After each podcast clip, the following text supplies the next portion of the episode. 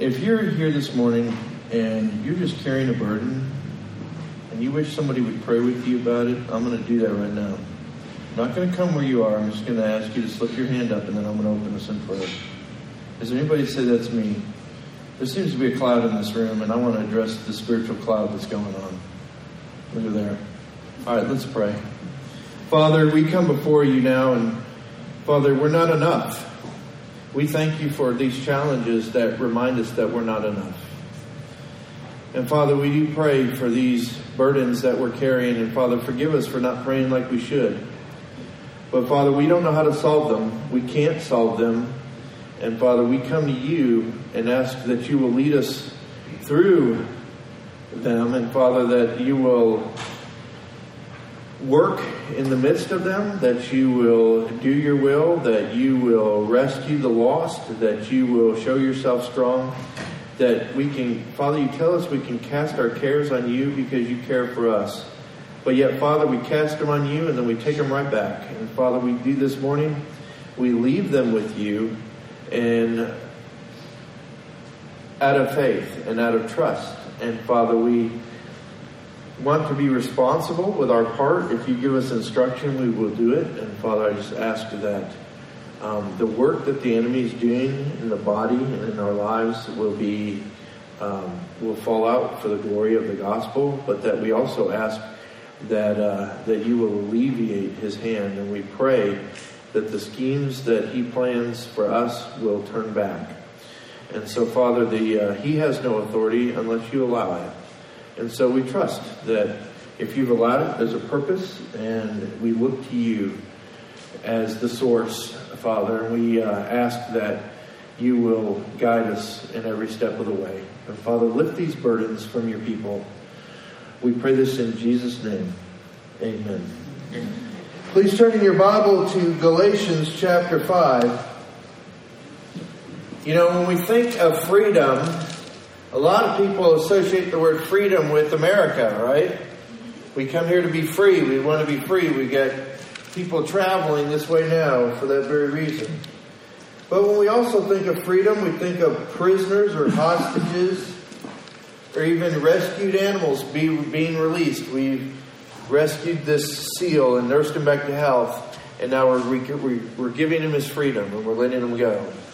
And so freedom has to do with being released. But this morning, well, and with that in mind, this morning, we have been released and are now free. And we're told that by these verses. But what most Christians don't live free. They live in bondage. They live with a struggle. They live um, hoping to eke out an existence through the day, hoping to just barely make it. And God has not called us to survival, He's called us to life, eternal. And so this morning, we're going to pick up in Galatians chapter 5, and we're going to read verses 1 through 6. It was for freedom that Christ set us free. Therefore, keep standing firm and do not be subject again to a yoke of slavery. Behold, I, Paul, say to you that if you receive circumcision, Christ will be of no benefit to you. And I testify again to every man who receives circumcision that he is under obligation to keep the whole law. You have been severed from Christ, you who are seeking to be justified by law. You have fallen from grace. For we, through the Spirit, by faith, are, wait, are waiting for the hope of righteousness. For in Christ Jesus, neither circumcision nor uncircumcision means anything, but faith working through love. Let's pray. Father, I thank you for your word, and Father, I pray that we will not be confused by these verses, but that you will, through your Holy Spirit, reveal us to us the truth of our freedom in Christ. And Father, help us to not go back. Help us to not turn back to the thing that taught us that we needed Christ. To just go back into slavery again instead of enjoying the freedom we have in you. And so we thank you. We pray this in Jesus' name. Amen. Well, this morning, as we look at freedom, we are going to learn to stand firm, where to look for our justification, and the working of faith in us. We're going to see all those things. And so he begins with stand firm. See, we're told here, he begins in the very first uh, verse of chapter 5, that it was for freedom that Christ set us free. He set us free to enjoy the benefits of being free. Not to be under this yoke of slavery, not to be under this burden of you have to do this to be accepted by God. Not to be under this burden of, of well, you missed it today, and so you're not going to be acceptable. It was for freedom itself that He freed us. It was for the joy of freedom. You were set free to enjoy the benefits of freedom. And we need to explore our freedom in Christ. We need to explore our freedom in Christ. Not wonder about it, be saddened and, and unsure about it, think that it's unfair and how could that be true, or rely on our own and, and having our own value by making contributions ourselves. It's not where our value is found. So explore your freedom in Christ. And he says, therefore, if we're going to do that, therefore, keep standing firm. See, back then, and even today, it took a firm stand to choose Christ. Because the law was the thing. They had this law for, for centuries that they had followed. And they knew, and it had, it had aged and become this relic from God Himself. And they were walking away from that, and it was their security was in understanding this, and even the Jews had added laws to the law so that you didn't break the law, which is really interesting. They had explanations, and they had all these these lists of additional rules so that you understood what you can do and what you can't do. And so he tells them to stand firm.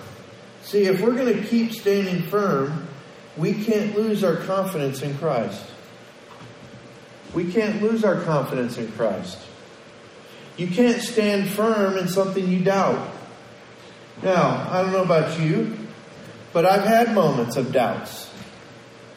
You know, maybe you've never had that, and I think that's fantastic. But I mean, have you ever wondered where's God?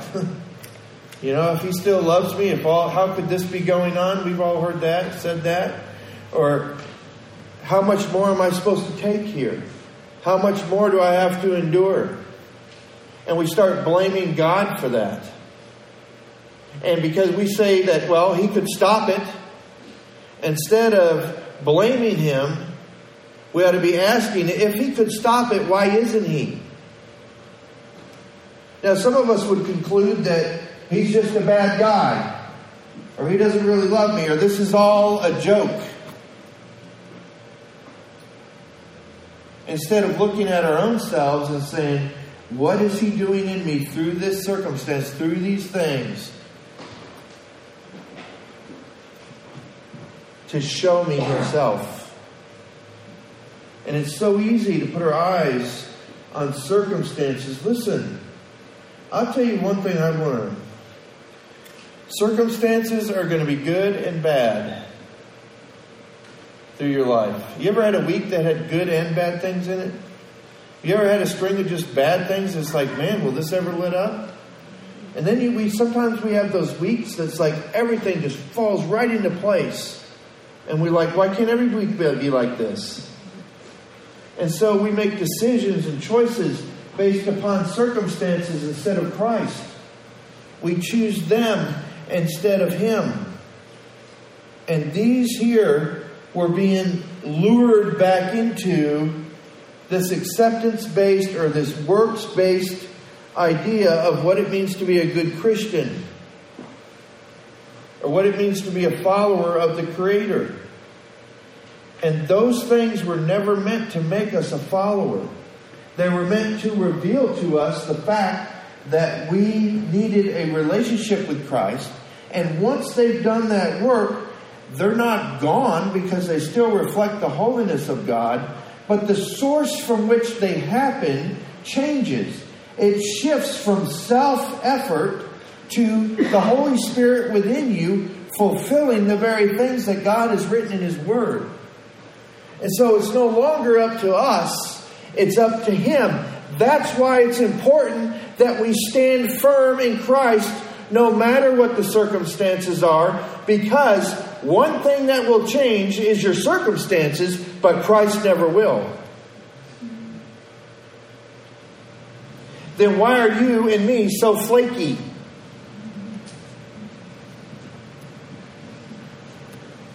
Right? How come one day we have confidence in the Lord, the next day we doubt Him?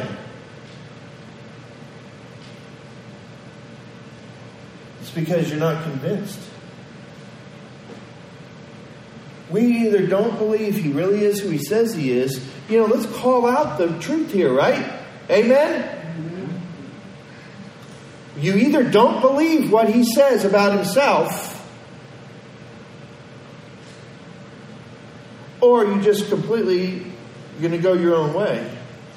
And then, and or God is just a candy man. He's the guy that drives the ice cream truck. So when we're hot, He brings us something cold and refreshing, and that's what God's all about. Let me tell you, God is holy. And if we're going to understand who He is, you got to stand. And you know what? the idea, just the idea of standing firm, when we think of something standing firm, what do we think of? Maybe hurricane structures that are built? We think of something that's braced well. We think of something that's solid and it's got the right kind of concrete and the rebar uh, built into it. Why do we make all those things like that? Why don't we build bamboo huts on the beach? Because we know resistance is coming. We build hurricane structures because we know hurricanes come through there. We build th- we build reinforced concrete because we know it's got to take the weight. So when he tells us to stand firm, rest assured there is resistance coming, ladies and gentlemen.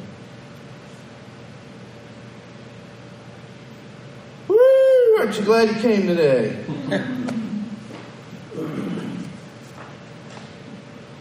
we feel that burden, but you know what? You already know that. It's not anything new. We know we have an enemy. Amen? But sometimes we don't think he's real or he's really going to target me. He ain't going to target me because I'm not a threat. Well, I'll tell you what, I don't ever want to be that guy. I don't ever want to not be a threat to the enemy.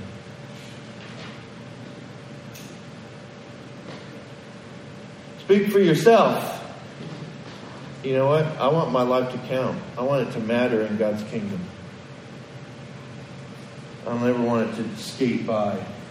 You go, well, I'm saved. Some will be saved as of by fire and have nothing to offer. You know what we offer? We offer our obedience. We offer the things that God did through us by getting Mark out of the way. So we're called to stand firm. Listen, it's a choice. He says, Do not be subject again to a yoke of slavery. Do you know what a yoke is? It's not that yellow thing that comes in your egg. Well, that is a yoke. But that's not the yoke he's talking about here a yoke of slavery, if you understand the culture of the time, it's the ring that goes around the ox's head and sits right there at the shoulders. And if any of you ever put a, a halter or anything on a, on a large animal,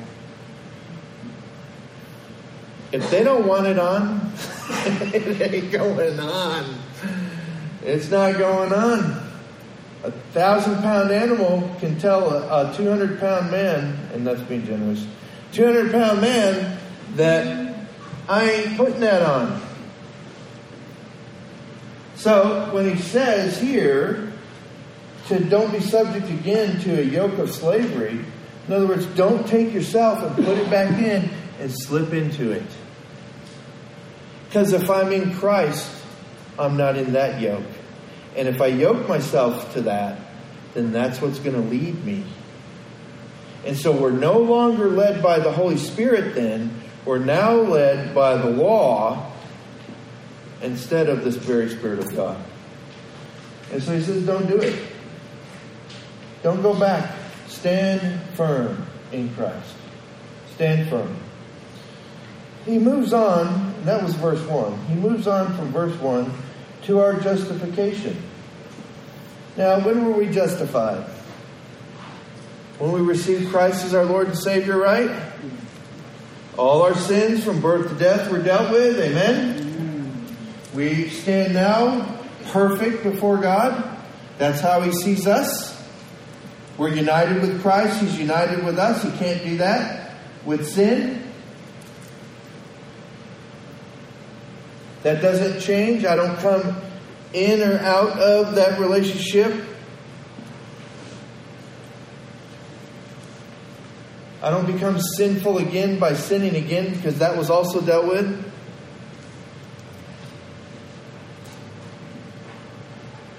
What if somebody is going down the road and I'm driving along and they run me off the road and I say a bad word to them as I go over the cliff and I die at the bottom of the thing. Am I going to heaven or hell? Why? Because that sin has been forgiven.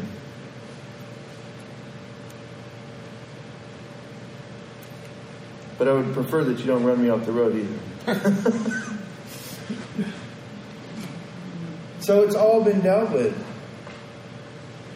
we don't need to go back into a list of right and wrongs. We've been taught that already. That tutor has been released. Our justification. So he says, if you receive circumcision, Christ will be of no benefit to you. Now I'm going to deal with some of these verses because I have heard these verses talked about as how you can lose your salvation. And we're going to deal with that this morning as well. If you receive circumcision, circumcision, Christ will be of no benefit to you. What? Well, let's talk about it. If you begin to trust works to accomplish the mission of Christ, He will stop working through you because He does not want you want to encourage trust in self-effort. If I begin to trust in doing certain things to advance my Christian cause or my Christian life, then it will not be, it will not flourish in Christ because that's self righteousness. And self righteousness is not acceptable. It's not based upon what you do. We do what we do based upon our relationship with the Lord. And He will frustrate it, He will bring it to nothing, He will make it turn out bad. Because if He allows success in that area, then what will happen is we go, oh, well, then I'm going to stay on that path. And that's not the path He's laid out for us. Justification and understanding it's very important. See, if you want to trust in works or the law, then you got to do it all. It's amazing to me. We go, well, we've got to do this and we've got to do that and we've got to do this as a Christian. It's in here. It's in. And you know what? It is in here. Love your neighbor as yourself. Love God with all your heart, mind, soul, and strength. Don't covet. Don't steal. Don't murder. If you've lusted in your heart, you've committed adultery. We don't want to talk about that one. Gluttony. We definitely don't want to talk about that one. Especially with a potluck coming up in two weeks.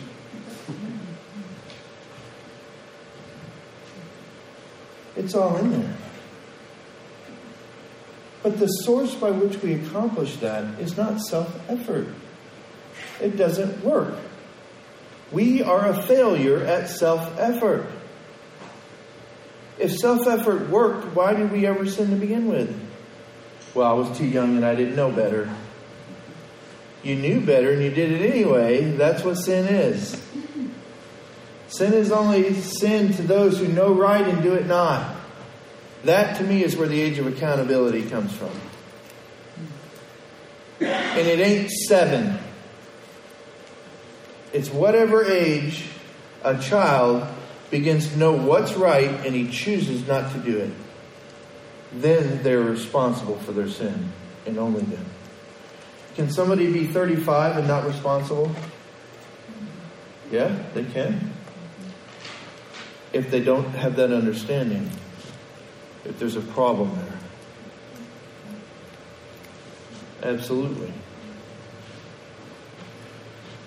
And so, justification, you got to do it all. But in the people that want the list, they don't want to do it all. They don't want to go back and sacrifice. They don't want to do the wave offerings. They don't want to take the bread into the, into the, the temple. They don't want to do all that. They just want to do these things. So, what we have then is now we have selective legal justification. Well, I, you know what? I do most things well. I've never murdered or, or, or cheated or any of that, and so I'm all right. We categorize sin. We have small sin and big sin, don't we? Well, I don't do the big stuff, but now this other thing, that's something else. Because I kind of like that. Come on now, God knows. Jesus died for it, you know. What's the problem? But you can't trust that and the law at the same time. You can't have both. We try to have both, don't we? You can't have both. You can have it both ways. And I'll, I'll tell you this if you kept every single letter of the law, and never broke any of it from the moment of your birth, I'm going to tell you, you would not go to heaven.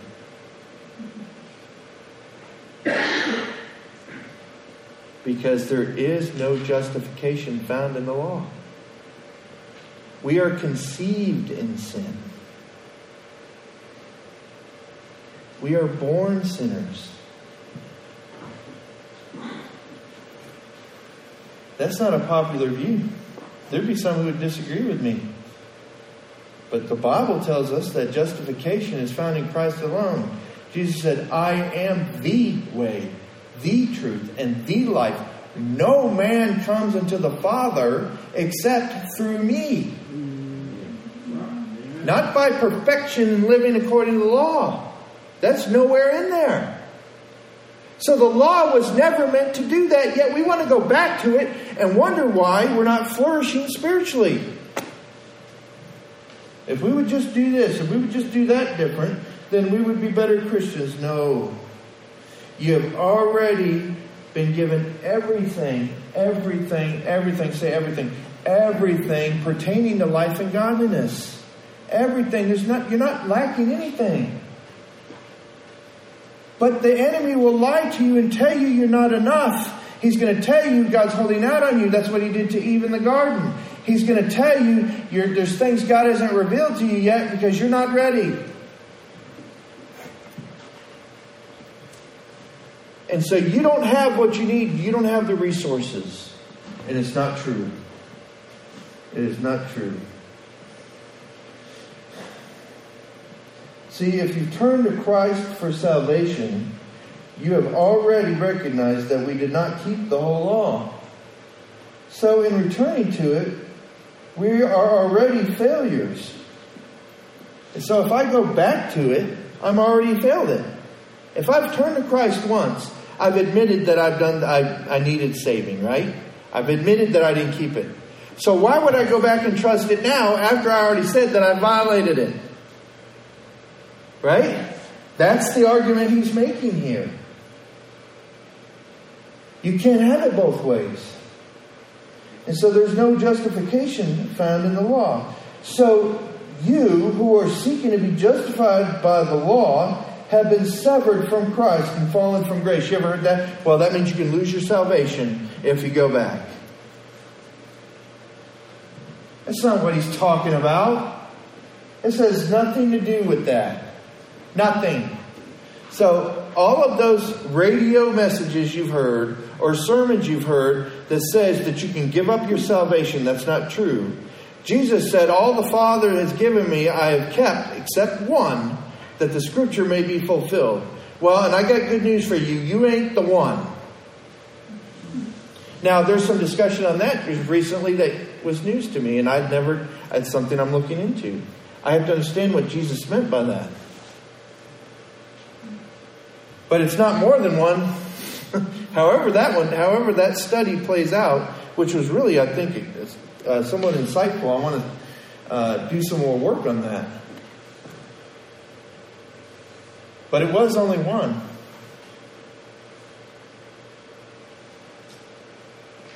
And you ain't, you ain't the one. and so you don't have to worry about that. You're not severed from Christ. When he talks about going back, we sever from him, and here's what he's talking about. In Christ is found grace, right? Grace, he just he gives us grace, He gives uh, mercy, and salvation is found in Him. If I start trusting something else, when I say that I'm severing my, I'm no longer finding my life in Christ. I'm no longer hearing what He wants me to do. I'm no longer enjoying the benefits of fellowship with Him. I'm falling away from grace, not in my salvation, but in the experience of the calling of, that God has on all of our lives. Because as you receive me, so walk ye in me. When I come to Christ and He pours out His grace on me, He also pours out His grace on me to accomplish the work that He calls me to do. And when I walk away from that and start trusting the law again, it stops because he doesn't want to encourage me down the wrong path. And so understanding our justification is important.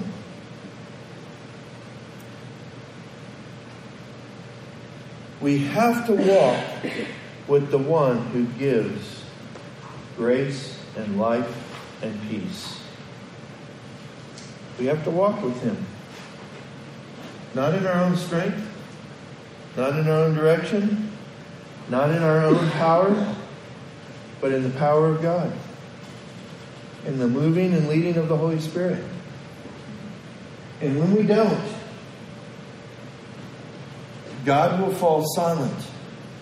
And the power that comes with Him, the power, the expression of Him in and through our lives, will also go quiet.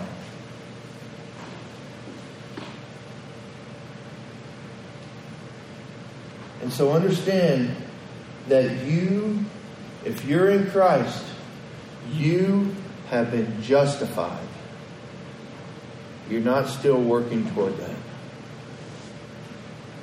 You're not still working toward that. And so we see that we're to stand firm, and we've seen that our justification, we've seen uh, where to look for our justification is Christ. But Next, we want to move to the working of faith in us. See, for it's in verses 5 and 6, it says, For we, through the Spirit, by faith, are waiting for the hope of righteousness. And that sounds really wonderful. That's like godly language, right? That's in God's Word. And we go, oh, that was really nice. What does that mean? So let's take the words and look at them. We're going to break it down the Spirit of God, the Holy Spirit, is the earnest of our salvation. Right? Aren't we told that in His Word? He's the earnest. Do you know what? Do you know what he's talking about? When anybody ever here buy a house, when you fill out the contract, you have option money and earnest money. It's down payment to let them know you're serious. The Holy Spirit is God's down payment on you. It's let, let us know that He's serious about us. It's the earnest. It's Him saying, I'm serious about you. I'm going to give you the Holy Spirit when you're saved, when you turn your life over to me. And then it says, by faith. We know from Hebrews 11 that faith is the evidence of things hoped for. It's the substance of things not seen. So we have confidence in what we don't see because God's in charge. We have confidence in Him. Because otherwise, if we don't have faith, if we don't have any confidence in God, what are we doing? Hit the road. I wouldn't be here. Why waste my time with this? Some of you may think I am wasting my time. That's between you and the Lord. I'll tell you what, Jesus is not a waste of time, everything else is. Unless it's something He's using for us to build relationships to the furtherance of the gospel, the encouragement of others, or even the weeping with them. Do you know weeping with other people can be an encouragement? You ever been encouraged by somebody just feeling your pain and shedding some tears with you? You know, I had a dear friend die last Saturday. I cried for three days. Still close. I didn't even know that that's where I was in my relationship with him. Completely unexpected. We had plans for this month and for several years to come Just like that. You never know. Nobody saw it coming. Even his own family said we had this completely took us by surprise.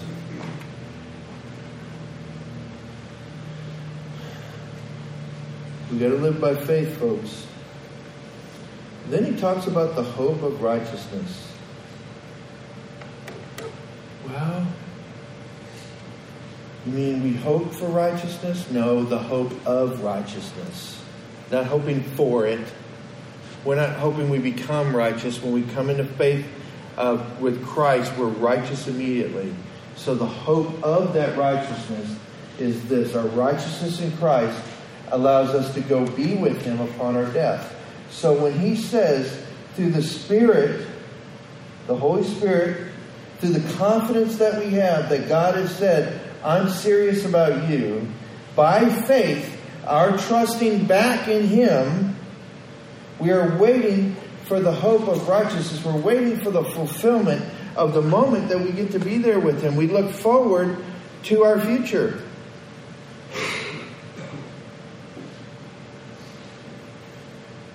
And so in Christ, the outward effort doesn't mean anything. We must walk in faith because of our love for Him and others. Then God can work through us. It's what He does through us. It's what He leads us into. It's what He fulfills and He empowers in our lives. And we have to listen and we have to obey. And we have an enemy, ladies and gentlemen. And we have a world that's fallen. We have a devil that hates us. We've got the world that is going to come against you in every way. We have a flesh that doesn't always want to get up and do those things. We have a flesh that says, you know, I would rather do this. I'd rather be laying on the beach or hiking in the mountains. Or I'd rather be going doing something else. This is hard. I don't want to do that. Nah, nah, nah. And it pouts. And it cries and goes, well, well, God doesn't love me because everything's not coming up roses.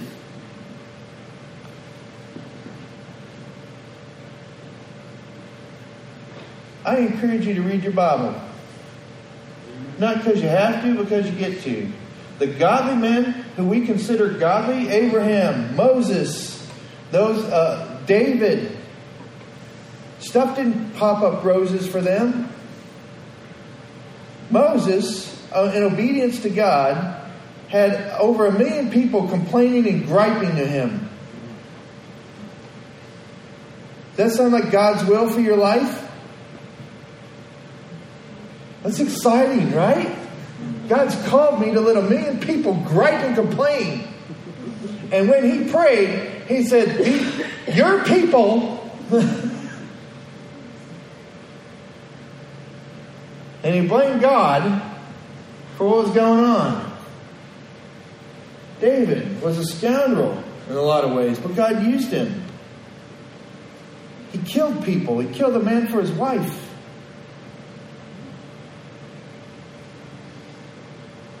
We would say that's not a godly man. That's not what God says. Because if God judges us by what we what we do, then David should have been should have been taken out, right? I I would take him out.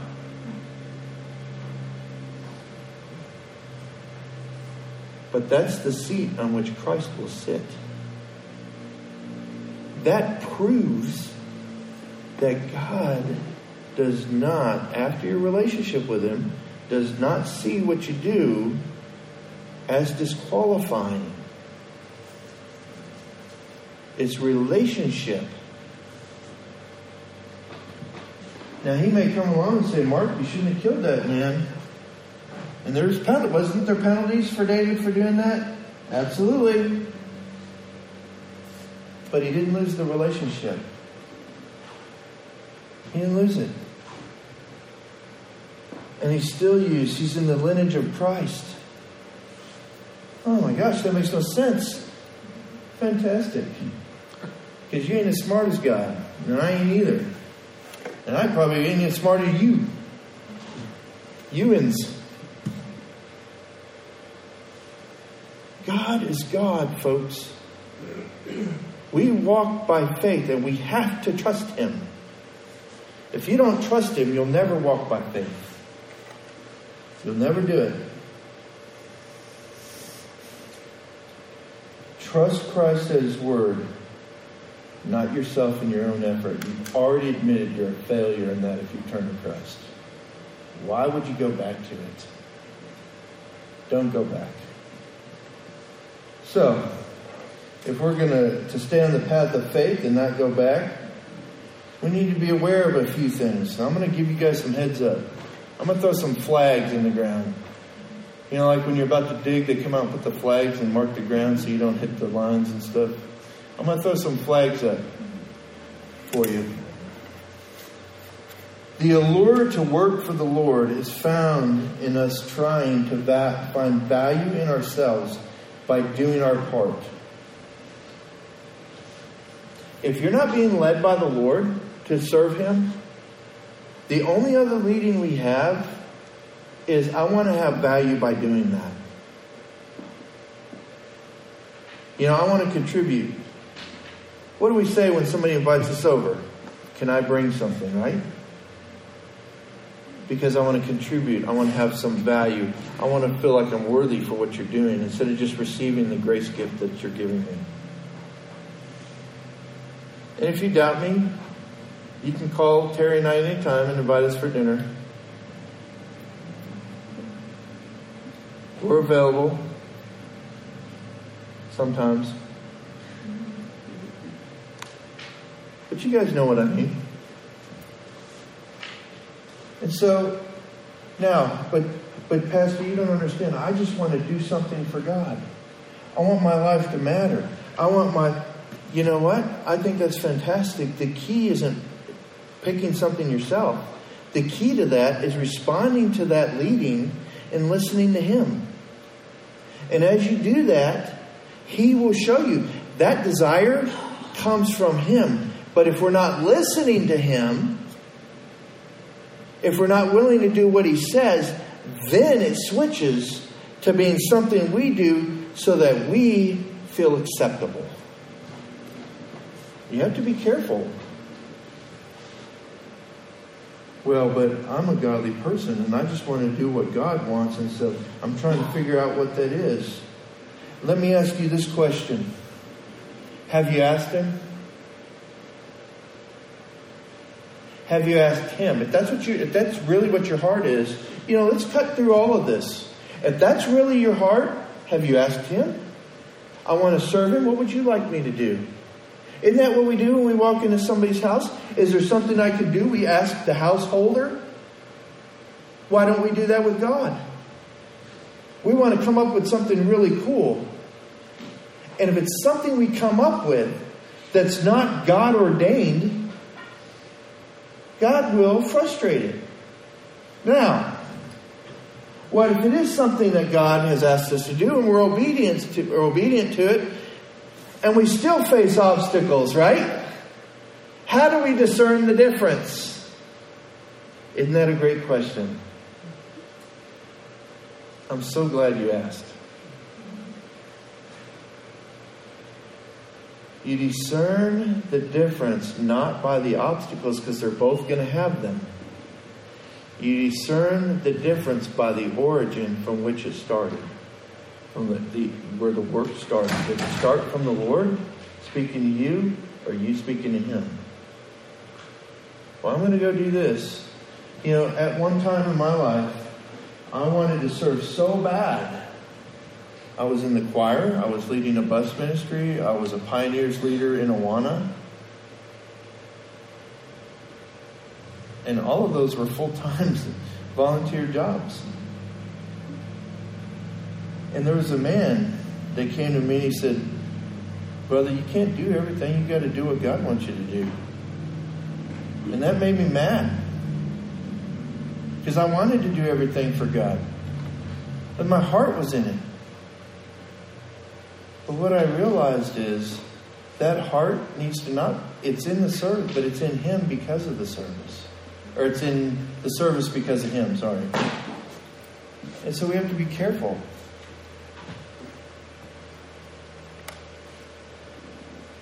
Our value is found in Christ, and our part is faith. We don't find our value in the work. I'm not valuable because I can do something for God.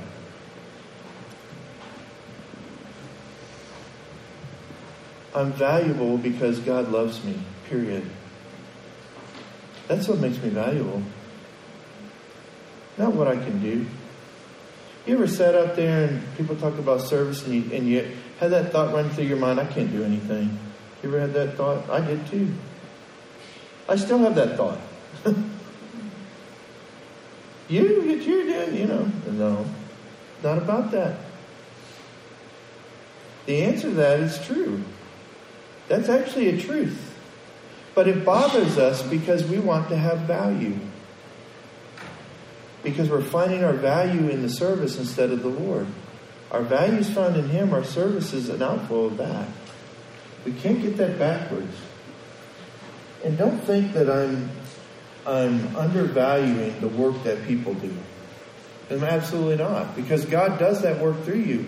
That's an expression of Him. Just make sure that's what it is instead of an expression of you. We can do a lot of things and God never have been involved in it. There are some mega churches that I've seen that I'm not sure God's there at all. Because you know what? My Bible tells me is narrow is the way that leads to eternal life, and broad the way that ends to, goes into destruction. Truth is not valued anymore. Feelings and emotions are more important than truth. Well, you can't say that to them because that'll hurt their feelings. Yeah, but it's the truth. You ever heard, I mean, right? You ever heard those conversations or had them with yourself? And so listen to him and obey. One. Two, you cannot get any more righteous or justified by what you do. Live a life of gratitude, enjoying the opportunity to participate with him in his work here. It's a joy. It's the opportunity to participate with him. That's it. Some of the greatest joy is seeing him work in others' lives. Well, Pastor, what about the verse that says, you know, Uh, we're studying to show ourselves approved, a workman that does not need to be ashamed, rightly dividing the word of truth. Yeah, you should study the Bible. Not because you have to, because you get to. Imagine if God opened that door and brought into us a sheet of paper and says, I have these words for you. We would form a line to read what he just gave us, right? We knew it was him and not some weirdo.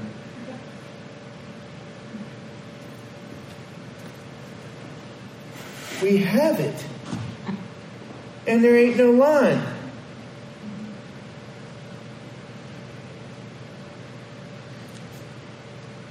We have it.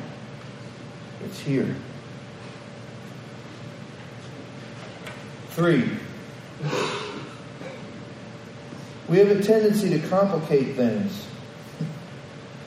When people get involved, they complicate it. Just love Him, listen to Him, and do what He says.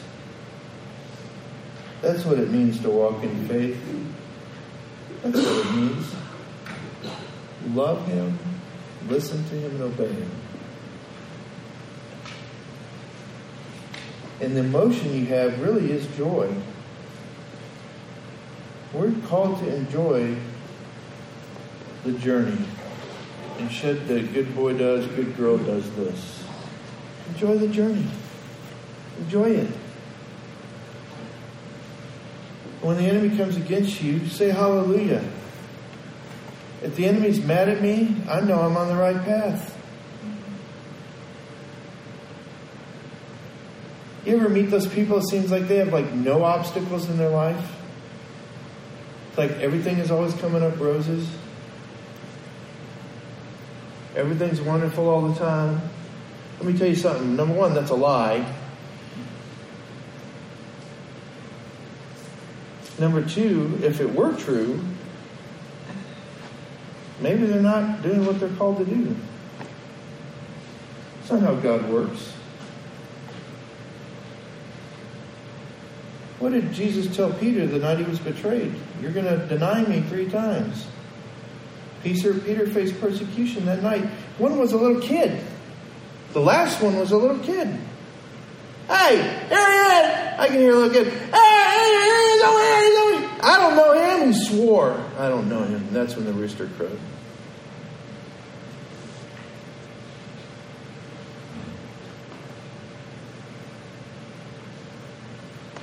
We're called to enjoy this journey, folks. You're free.